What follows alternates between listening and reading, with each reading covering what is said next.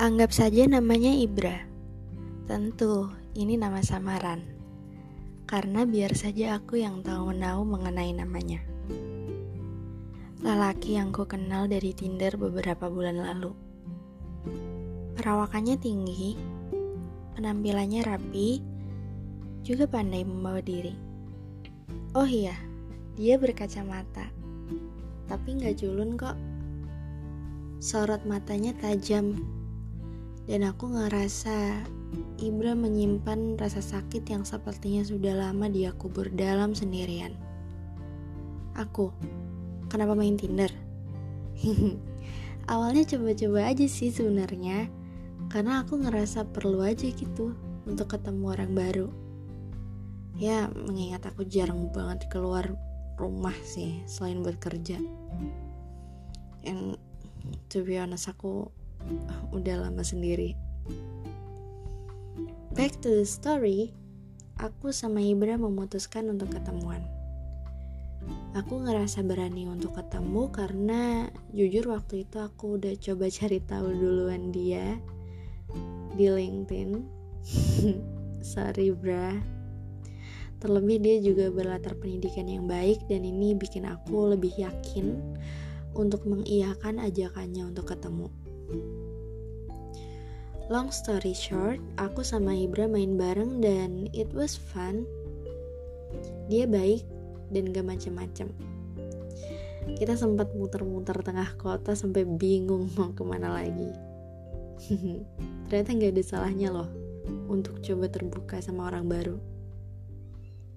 Tapi di mobil Ibra sempat bilang sama aku untuk lebih hati-hati kalau mau mutusin buat ketemu sama orang dari dating apps. Ya, masuk akal sih. Apalagi kalau orang yang macam aku gini. Si gampang percayaan satu ini emang perlu dikasih banyak peringatan. Waktu itu, saat ketemu pertama kali sama Ibra, aku udah di fase yang gak mau naruh ekspektasi lebih ke orang lain. Termasuk Ibra waktu itu. Bahkan aku sempat yakin kalau sepulang dari pertemuan kami dia gak bakal nge-reach aku lagi. Enggak. Aku nggak desperate kok. Cuman emang gak mau berharap banyak aja. Karena males gak sih kalau ujung-ujungnya ada kecewa? Jadi ya biarlah mengalir seperti air Eh tahu-taunya berujung masih kontak baik sampai sekarang. Dan responnya selalu positif. Kita juga sempat makan es krim bareng loh di kota tempat Ibra kerja. Es krimnya enak. Dan yang bikin kaget, harganya murah banget. Kalian harus coba sih. Hmm, I'm not gonna lie. Aku sebenarnya sempat punya pikiran hmm, kayaknya bisa deh. Coba jalanin dulu sama yang ini. Tapi setelah kita makan es krim bareng sebenarnya aku sudah tahu bahwa bukan aku orangnya. Aku sangat yakin. Dan kamu gak perlu menepis itu bra. Atau ngerasa bersalah please. Gak perlu. Karena ya gak apa-apa I learned everything. Moments, feelings, people, and I do respect you karena akhirnya kamu mau berlapang dada untuk terbuka. Dan ya toh menjadi teman sudah sangat menyenangkan. Ya meskipun aku sempat kecewa karena kamu gak ngomong jujur di awal Aku gak marah kok, Bra. Aku malah turut berbahagia. Dan semoga dia tahu cara menenangkan air bah di dalam sungaimu.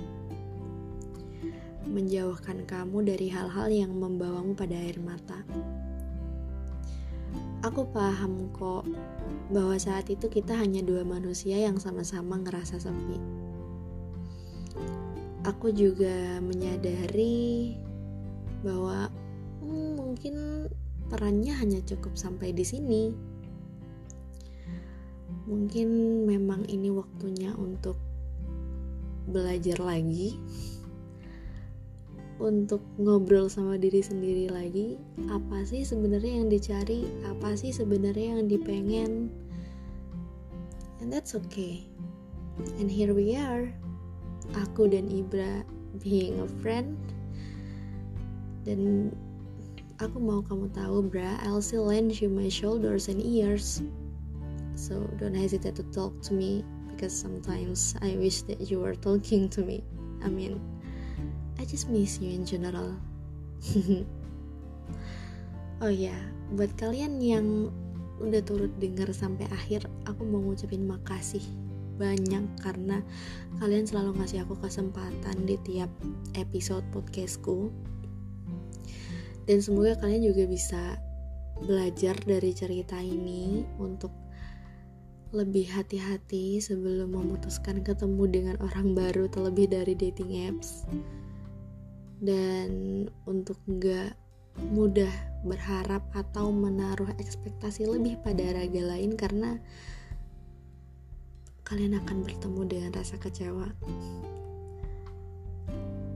And that's okay that's life. Oke okay. sehat-sehat ya kalian. See you on the next podcast. Love you guys. thank you